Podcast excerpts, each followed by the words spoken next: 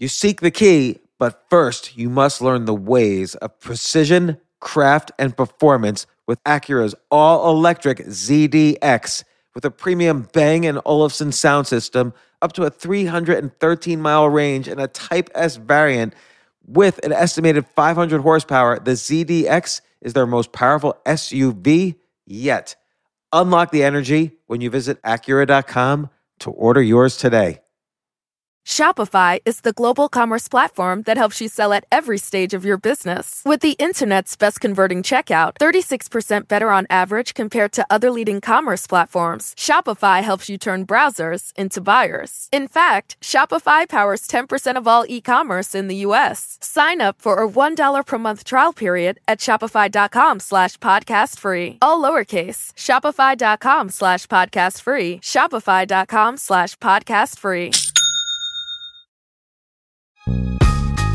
This isn't your average business podcast, and he's not your average host. This is the James Altucher Show.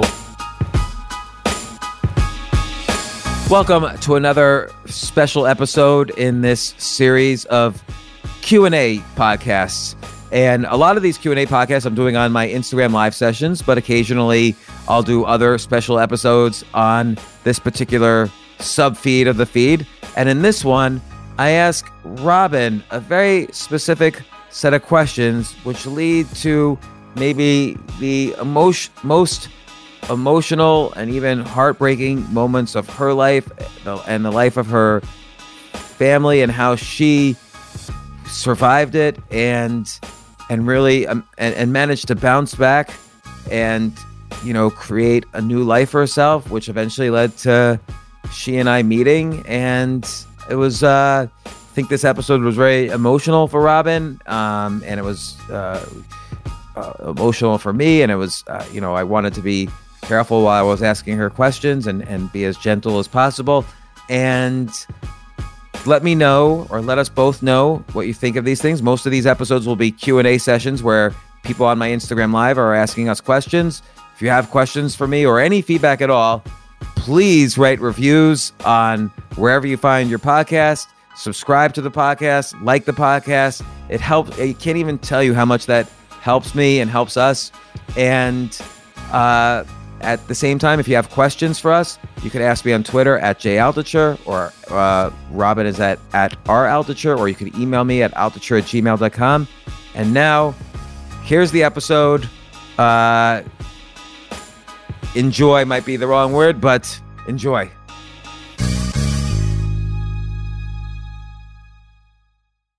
Welcome to the Robyn and James show. This is going to be Robyn's podcast, but I'll introduce it. This is our very first time starting. But um, so, Robyn, I have a very important question to ask you. Um, what's it like to be married to James Altucher? I mean, I'm sure your listeners want to know. no, I'm just kidding. It's it's it's a horrible thing for her. But how do you feel on your first podcast? Well, it's fun, and it's fun being married to you. Why? What's so fun about it? Um, I'm always podcasting or writing or doing or doing other things and not Yeah. spending as much time. No, but it's fun because when we wake up, we don't really like. I don't know. It's just fun to experiment with you and to What are you experimenting on? uh, What kind what, what kind of experiments are you doing on me? day we just don't know what our day is going to be like, and then it turns into this wonderful day, and at the end, we're happy. It's true. Every day we have since we've met, I have traveled more in the past year. We've been married for a year and three months. I've traveled more in the past year and three months than I've ever traveled in all my entire life before that. And so you're you're a traveler. Why don't you introduce yourself a little bit? Like you have a, a very interesting backstory, very unusual, very different from anyone else I've known. So why don't you why don't you give the audience a little bit of your flavor? Well, um, I moved overseas. I don't know in 2005. We- 2005. Mhm, to Ghana, and we were there for three years. And then after that, China for six years, and then Kuwait for three, and then to New York. And so it's been. So wait, you were in Ghana, Ghana three, China six, so that's 9 Mhm. and Kuwait for three, so it's twelve years. Your kids basically, uh, uh, basically grew up in Africa, Asia, and the Middle East. Right. And you have three kids now together. Uh, we have five kids, three from you, two from me. Right. And uh, one thing which we're going to talk about is parenting. How do you parent like all these different shapes and sizes and and so on? You're like an expert in that. Like you have a very unusual experience, and also you've parented them in the U.S. and abroad, and also you've dealt with tragedy. Maybe you can share that story. Right. Um, so in um, 2015, um, we were living in Kuwait, and my husband at the time was uh, diagnosed with colon cancer. He was 50 years old. So, so when you say diagnosed, was he having pains? Um, just a little bit, not much, but just a, a little bit of pain. And so he decided to go to the doctor, and um, they found a, a, a dark mass when we were in Kuwait. And then they sent him to Houston uh, to get further, you know, evaluation. And then they came back to us and said he was at a stage four Stage four, which uh, is cancer. which. What does that mean actually? Well, that just means you're terminal, and that they gave him six months to a year to live. And so, um, but he unfortunately he passed away less than 30 days after he was diagnosed with that. Wow. So he was experiencing some pain enough, but it must have been serious enough that he went to a doctor about it. Right. So, so like, like he would be like, ow, or like, would it be noticeable? Uh, he wouldn't. Yeah, but he just. Oh, my stomach just doesn't feel right. I don't know. There's something going on, and so that's yeah. I mean, it wasn't like he was in tremendous pain, but it was uh enough for him that he felt that he needed to go because he never had felt that pain type of pain before. And they gave him, why did they give him six months to a year and then there was only 30 days? Like, do you think if he had never gone to the doctor, he would have died within 30 days? Probably. Yeah. Yeah, because uh, he had a, a kidney failure and and, and such. So uh, yeah, he he wouldn't have lasted. And, and how did you kind of navigate that between getting him proper care as he was getting more and more sick and also dealing with your kids' questions? Like, how did you describe to the kids what was happening? Well, there was really I didn't have to describe it because they were there. We all flew to the states, and uh, he was put into hospice in our home in Galveston. And So wait, when, when he got the diagnosis, though, how did you explain it to all the kids? Well, I- I said that. Well, he, he explained it to them before he he went to the states. He sat them all down before he left and said he has cancer and that we don't know the extent of it, but um, you know, I'm going to go to the states and find out more. So that's what he told them. So then in the States, is that where he found out it was stage four? Or? Yes. Yes. And so then um, I didn't, you know, I just, when I found out, we immediately the next day flew to the States and then uh, met him. He had already been moved into the home, uh, our home in Galveston. And It's fortunate, you know, MD Anderson, just so people know, MD Anderson is maybe the first or second best cancer facility in the entire United States. Sloan Kettering, you know, maybe the Mayo Clinic, I don't know, but definitely Sloan Kettering and MD Anderson is fortunate that MD Anderson's in Houston, which is right next to Galveston, which was his family home. right. So when we arrived, um, you know, they, it was very difficult because, uh, you know, they saw him there and he explained to them, you know, that, that uh, they gave him six months, you know, to a year. And So in. Houston, they gave him six months to a year. I'm sorry to interrupt. They gave him six months to a year, and then fortunately, he was at a nice place to stay right near there, his father's home, um, and he started staying there. And then what happened? Like, did he suddenly?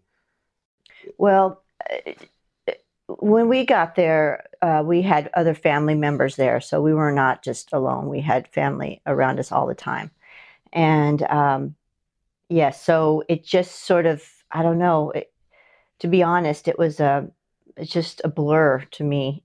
Still, um, there's a lot of it that I don't remember, but um, it was just a daily, you know, keeping him comfortable. He was in more pain for some reason than than he was when he was in in uh, Kuwait.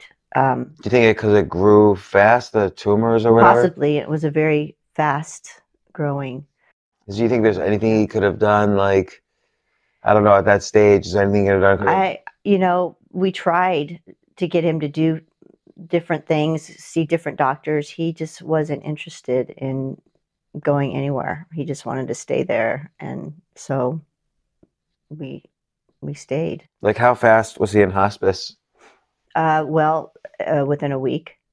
Wow. So you Because got diagnosis Yeah. with six months to a year, and then within a week, he's in Yeah. hospice care. Right. And because they, they really couldn't give him uh, the therapy treatments that uh, could have helped him because he uh, had uh, um, liver damage from drinking. And so they said that if they gave him that treatment, that it would have killed him right away. So Mm. there was, he couldn't have that treatment. And so once he was under hospice, your kids were there, you were there, other family members were there. Were you able to kind of, you know, were the kids and you able to spend time with him, or was it Of just course. constantly doctors and people No. and? no, we just had a nurse, Mhm. um, a couple nurses there at all times, and um, you know our family. So we were with them the whole time. You know, we we rarely left, and when we did, we would take him with us to eat or something, or so he would move around every day pretty much until the very end when he really couldn't move too much. But uh, Was he um, like in you know starting from that moment though? Was he in so much pain that he couldn't really in in enjoy conversations, or or was it? Yes. So he, you know,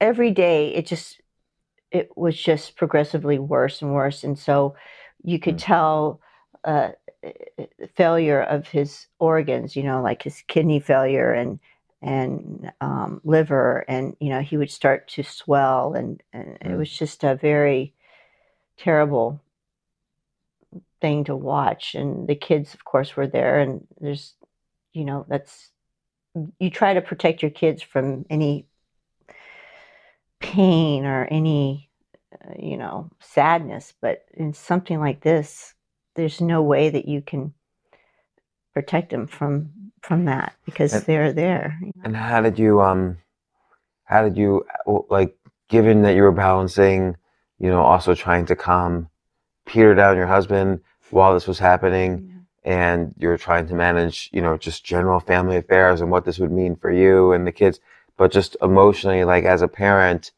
how would you? So your kids at that time were what ages? So let's see john was 16 um, and then sarah was 14 Lily was 13, and lily was 12 or 12. 13. yeah So a 12 year old, a, a 14 year old, and a 16 year old. And so, how would you kind of take care of them during this time? Like, what what were they doing? Well, I mean, you know, we we tried to make it, you know, as just normal as possible. I mean, eh, you know, we wouldn't sit around and cry, and you know, but we would do things. You know, um, I would actually uh, take the kids out to the beach, um, or my brother-in-law would take them out, and um, you know, again, we had family in at the whole time, so um, they were busy. The kids were kept busy, you know, by either me or my brother and sister in laws, or you know, uh, and But they must have had a lot of questions. yes, and and my family was there. I mean, um, my brother in law was there. He's a doctor, and so he was able to to go walk through everything with them and and and answer questions. Like, And- what would they ask? oh gosh you know basically what's happening what's why is his why is he swollen why are his ankles swollen why you know just they watched him die I mean, did you did did, did they? So there's these five stages of grief, right? Denial, and then you know, bargaining, and I feel like none of us knew that it was going to be so fast because they gave us six months to a year. And so we weren't, you know, we didn't realize it was going to be 24 days or 25 days, whatever it was. like, did you think? Did you think though you were going to go back to Kuwait? Well, we, we thought that we, we would eventually because all of our things were there and our dog and, and everything. We just left. We just left everything. and uh, so that was not on our mind at the time. I mean, the kids were out of school. I took them out of school. Um, I didn't take them out all the way, but um, they they were allowed to do work if they needed to, you know, if they wanted to. But the school's like, don't worry about school right now. Just be, you know, let them be with their dad. And so, um, you know, of course, they didn't do any schoolwork. They spent most of their time, you know, with their dad or, you know, doing yeah. things together uh, with the family.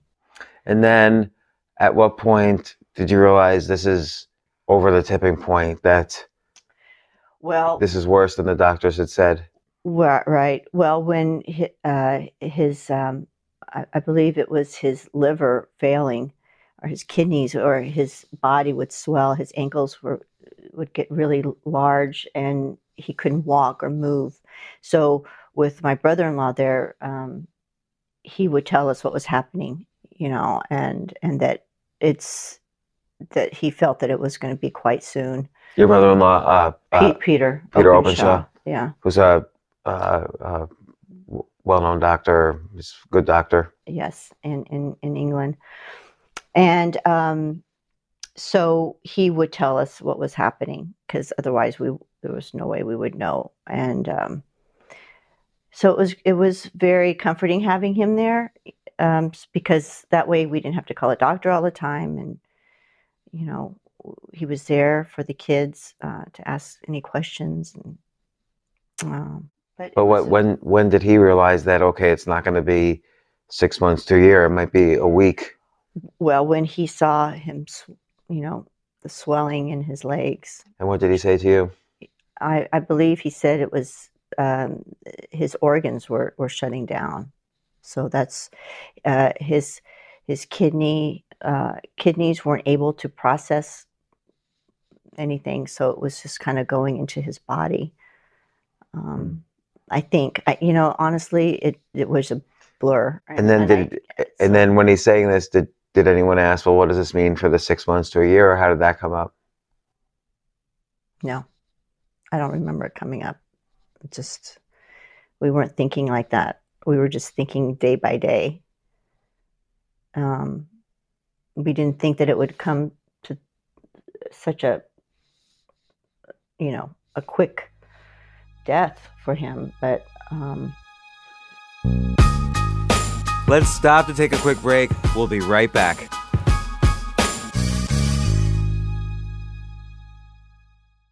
I remember last year I was asked to go speak at the Norway Business Summit, and I was so excited because side by side with the Business Summit was the Norway chess summit where I would get to see in person Magnus Carlsen, the best chess player ever, playing chess.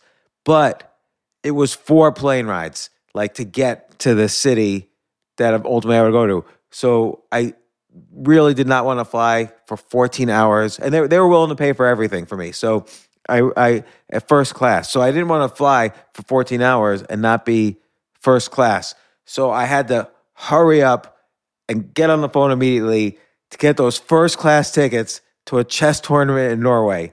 And listen, this is just like when, you know, you have to know when you want the best of anything, you have to act quickly or someone else will get it instead. And I did not want those seats to fill up. So it's like if you're hiring for your business, you want to find the most talented people for your open roles before the competition scoops them up. I just was talking to a friend this morning where he was trying to decide between some programmers and he waited a little too long and both the programmers he was interviewing took other jobs like great jobs. So you know what's the best way then to hire the best as quickly as possible? Ziprecruiter. Ziprecruiter finds qualified candidates fast.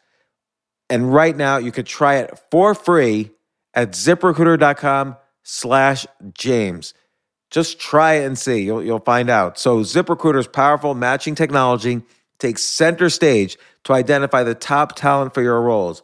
Immediately after you post your job, ZipRecruiter's smart technology starts showing you qualified people for it. And I know this because one time I signed up as an employee, potential employee on ZipRecruiter, and I got nonstop.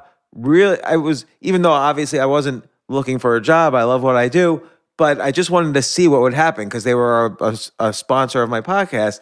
And the most interesting jobs would pop up in my emails like, hey, you're qualified for this or that. And so it's interesting to see. So just just go there and try it. Try ziprecruiter.com slash James. Amp up your hiring performance. Now, this is more for if you're hiring, but amp up your hiring performance with ZipRecruiter and find the best fast. See why four out of five employers who post on ZipRecruiter get a quality candidate within the first day. Just go to this exclusive web address right now to try ZipRecruiter for free. ZipRecruiter.com slash James. Again, that's ziprecruiter.com slash James. ZipRecruiter, the smartest way to hire.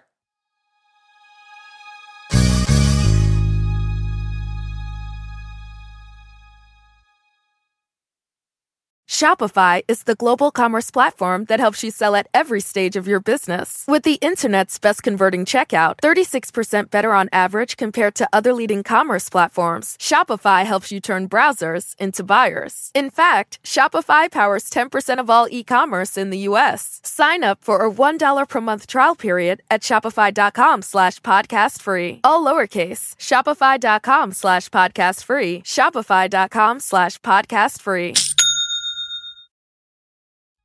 But uh, right, so then, you know, at some point though, you must have realized, or Peter Openshaw must have realized that it would be quick. Right. Uh, I don't remember. I honestly don't. I mean, it was just, uh,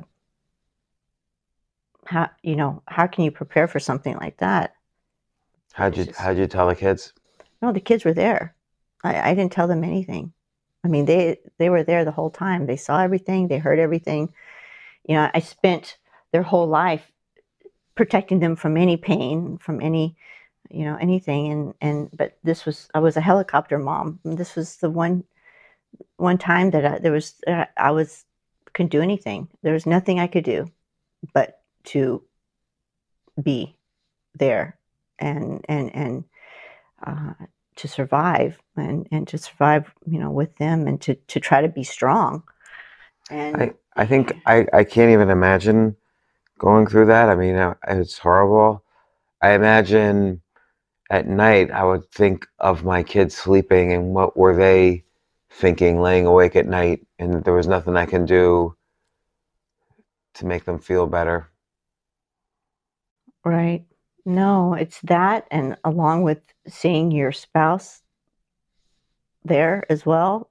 Um, you know, I would, you know, I he they put a bed next to my bed so that he, you know, we had a nurse in all the time, but you know, I, uh, you know, was I was with him all the time, you know, and at night, and the the doctors would sit or the nurse and my brother-in-law would you know, tell me things like it, it's not going to be very long. And I'm just like, wow, I don't know what to do, you know. So they say if it's a shallow breath or, or, um, you know, to let them know or to wake the nurse up or something. And, and sure enough, that happened. And I had to wake the nurse up and he was dying. So we had to wake up the kids and, ugh, it's terrible.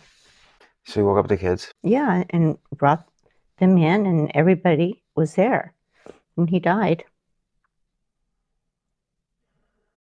And then how did you? I mean, I'm just. It seems like you had to deal with so many things. It seems almost beyond superhuman. Like, you know, John, Sarah, Lily, your kids now are stepkids or my stepkids, but they're such good kids like how did you and each every kid needs something different right? Every kid has different ways of dealing with emotions and you know and you had to kind of navigate that. Right. Well i i had a lot of help you know from my family and um i couldn't have gone through it i don't think without them. And and and our family was scattered all over the world and they came from Dubai and England and California, Mexico, um, and uh, and we're a family that we, we we all live so far away from each other, but when when the crisis like that happened, I mean, we all came together, and so I'm very thankful that I have a family like that. And and I'm sure they all helped spend Yeah. time with the kids and and Yeah. console them and console you. But like, what would you recommend if a parent has to explain like a really or or has to deal with maybe not explain it, maybe explains the wrong word, but has to help the kids navigate a tragedy that's so personal to both you and them. What would what what do you sort of say? Well, you know, I felt like I had to be strong. I mean, I was the only parent left for them, and I was not strong really. I, I didn't feel on the inside, but I had to, you know, try to to show that strength. But uh, there are times that I would break down, and, and they would see me cry, and that's okay. I mean, I figured out that that's okay to do. You know, that's life and I don't want to give them a false, you know, um, example of what they should do if they're sad or you know uh, angry. I mean, you, you should show the kids your emotions because it is normal to have these emotions. So, um, the best thing I could say is just to be there for them and and to let them be sad and and and, and go through all that you guys you know we would go through it together um, one thing i did do though is after he passed away we we went back to kuwait. And it was after about 30 days. We we stayed in the states for 30 days but then i thought it's time for us to go back.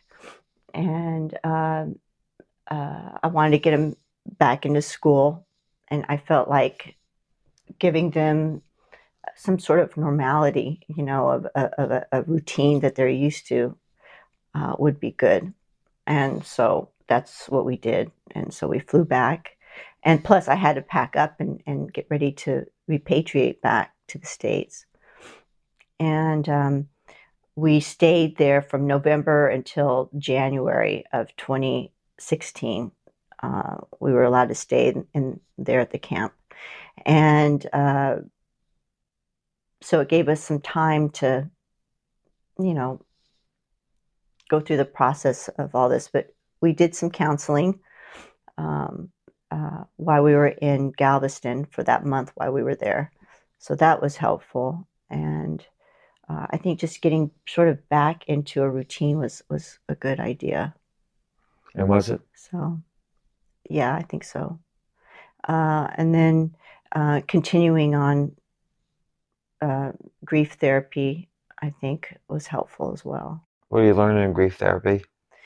Just how to cope with with a loss, and and um, the kids seem to to do pretty well uh, with that because the the counselor told me that all three of the kids were very good at um, dealing with loss because being a, a child, an expat kid that moves from one culture to the next and uh, experiences something like death, you know, because they lose their friends, they lose their home, they lose everything. So when you go from one, you know, when we went from Ghana to China, they left all their friends, a whole different world, you know, and so that's that's a big loss for them.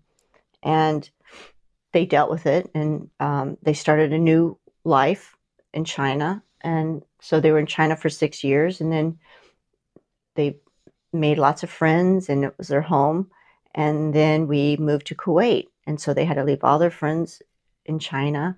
And, And they still keep in touch with some of those friends. Yeah. hmm But it was still very hard for them. Yeah. And then same with Kuwait, leaving their home in Kuwait they loved and their friends and So they- having to come to the States where they hadn't lived their whole life, coming back to their passport country and, you know, coming back to this culture that they're American. And it's it was hard for them because they weren't used to, you know, they would judge themselves against their own culture, and it was not easy. It, it still isn't easy for them. They feel much more relaxed overseas because they don't judge themselves. Yeah. I don't know if that makes sense or not. No, well, actually, let's think about that. So, like, like so, so first off, when you repatriated, not all three kids moved back to the United States with you. Right. So my oldest, John, he decided to finish high school uh, in London and stay with his aunt and uncle there. Why didn't he want to come back here? Um, he just wanted to. Uh, I don't think he want. I don't know. He just didn't want to come back to the states. He wanted to stay abroad. Um, And you and you were that was fine uh, with me, you know, Mhm. because uh, he loves his aunt and uncle. He, you know, and so I knew he was safe. But when you when you last saw him, like you're you're in Kuwait, you're packing up, you're getting on the plane, and you last saw him before moving back to the United States with your two daughters, and him not there. That was was very difficult because as a family, when you live abroad, you are a very close knit family. Because when you move from one culture to the next, you know, and you and and then you move to this new continent, this new culture, you all you have is your family that you know. So you become very close to each other because you're sort of scared. You know, you go from one place to the next and you don't know anybody. So the kids don't know anyone. You know, so it's you become very a very close knit family, and so that's how we were. Uh, we've never been apart. I mean, I've only was only away from my kids twice in their whole life, and uh, and that was only to go to look for another residence in another country. You know, uh, and we were only gone for a few days. So uh, it was hard when he left and he went off on his plane and we went out on our plane and I, you know, I knew he was not going to be with us. It was hard. And then, of course, you moved to New York City, and it's difficult to live in New York City. Like, were you nervous? Um, you know, what were the things you were nervous about? Right. Well, New York, I thought, because the company said we have to repatriate you back to the States. Where do you want to go? And I was like, wow, I don't know. I don't know. I don't want to go back to Texas. I don't want to go back to California. And my late husband was from New York City. So I thought, well, maybe we go here. And I had a small support system here. And um, so I thought, oh, we'll just do that. And it's multicultural, and the kids will feel more comfortable, maybe, eh, rather than going to a, uh homogenous area. Um, and so then they could take the subway. They were used to big cities. So I thought we'd go to New York. And so uh, we moved here. And, and then I was thinking, wow, I can't believe I moved us here to New York. It's like really difficult to live. I didn't know anybody. Yeah, New York City is one of those places when Ugh. when everybody moves here, they kind of go through the same thing, which is that it's infinitely crowded and yet infinitely lonely right. at the same time. And also it's scary because it's hard to live here. Like financially, no matter how much money you have, New York City presents more and more challenges, you Right. know, to, to live here. Like it's it's difficult and and to make connections. You know, everybody when you first move to New York City, I always feel like everybody wants something from you or there's an Mhm. agenda. Everybody's got some sort of agenda. And it doesn't happen in other cities. Like other cities, people are fine about, oh, a new friend, I'll get to know them. Mhm. In New York City, people want to get to know you if they can get something. Yes. And I don't say that in a bad way. It's not like they're scheming. It's just that's the way New New York City is very transactional that way. very much so. And I was not used to that at all. Um, but like you said, I mean, it's a very hard place to meet people. And I've never been so lonely in my life, even though I'm around so many people, but I didn't know anybody and no one really reached out. All my friends were living overseas. So uh, at least I had uh, friends that I can communicate with, you know, through the phone or through Facebook or something, you know, WhatsApp, calling them. But um, yeah, so it was it was not easy at all. And so, and then I had been married for so long, and and then being single, uh, and moving here, you know, haven't worked in, you know, since I sold my business. Um, when I sold my business in 2000, I guess. So it's been a So, it's so it'd been like long, 16 years. long time, right? Since since I had worked and and uh, now I had to take care of me and three kids. So uh, this is really crazy. I think about how did I survive, and I did, but I just I didn't think about it. I just did it.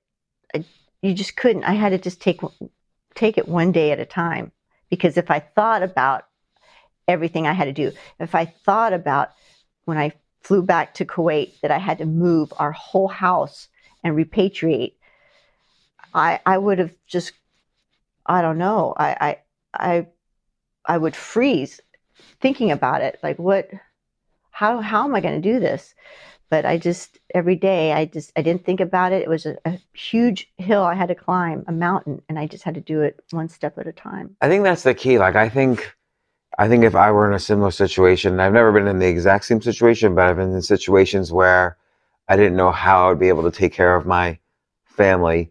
And I think I kind of, it was a really hard challenge for me to learn how to not to project too Mhm. far into the future because then there's always disaster waiting for you right around the corner if you think about it too much. And taking it one step at a time is incredibly important. But some days I just wouldn't be able to do it. I would, and it would be really scary. I don't know, like, how do you kind of force yourself to take it, to really stay in the present and say, Right. what can I do right now that can help me, as opposed to just panicking about what's right around the corner? Well, yes, and that was hard, and it was a it was I had to change the way I was thinking because I would wander. I would wander off thinking, "Oh my God, what am I doing? Like, why am I here? Why did I move to New York? What are you doing, Robyn?" And at those times is when that's when I was thinking about the future. It's like, where am I going? Am- and I, I, I couldn't allow myself to be in that place very long because I would I could feel myself really just spiraling down. So I had to stop. And yeah, And- kid, And I Yeah, did kids. that. Right. But I stopped by not just telling myself to stop. I had to get up. A lot of times I just wouldn't get dressed. I would just be in a, my pajamas or something. And, um, but I would just get up, get dressed like I was going to work and, and leave, walk out the door. I didn't have anywhere to go, but I had to move. I had to just move. I, I would go out into the streets and the, so many people walking. I just go walk with them and I just walk somewhere and with nowhere to go. But at least I was moving around and and I was able to think uh, while I was moving. And it's better. It was better for me to do that than just sitting and and and thinking about what I need to do. Does that make sense? Yeah. I, I don't know. No, but that's that's interesting because you can't think your way out of disaster. You can't think your way out of stress. You can't think your way out of anxiety. Like ultimately the the brain wasn't sort of set up to do that. The brain was there to sort of get food and outwit our competitors for food. But you have to actually do things to get food. You have to do things to trigger all the neurochemicals. On the one hand, eh, you can you view it biologically, like you have to do things to trigger dopamine, Mhm. oxytocin, serotonin, all these chemicals that make us feel accomplished and like we can succeed and so on. And more more philosophically, you have to do things to know you're doing them. You can't Right. just sort of sit and let and and and feel this fight or flight instinct. You have to kind of actually fight or flight. You have to actually those are those are action verbs. Those Right. instincts. Like uh, the body has to fight something or fly from something. Right. You know, freeze is almost the worst of the of the th- of those Exactly. instincts because then you're just going to get destroyed. right. And so Yeah. um, look, that was very traumatic. This was um, started. Uh, uh, what we realized on our first date was that I had a not as traumatic as you, but I had a traumatic end to my mm-hmm. marriage the exact same month, and uh, you know, so there was a lot of things that was happening in, in parallel, and you know, similar kinds of fears, but to hear the next step in your story and to continue with how you parent through tragedy and trauma and really get through these things and then ultimately how we met each other and, and related uh, and, and, and argued. We don't always agree on everything. Um, let us know if you like this episode and we'll do more and release more. Did you enjoy your very first podcast? Not that, not, not to be enjoyed. We talked about such sad, yeah, tragic things and it, we, we didn't even intend to talk about these things. It was just kind of, sometimes I let the questions sort of just direct me. Right. Um, but and also talking about what I did to to make money and for the first time in 16 years how yeah I, I can't even imagine. And we'll we'll save that for the next one. How do you make money when you haven't worked in 16 years? How do you raise parents at the same time? What happened when you were single? I mean we'll see we don't want to go too far into that until we meet me but uh, uh, thanks for being a guest on. Well, thanks for having me as a guest on your show. So I'm a guest interviewer on your show. Let us know if you like it.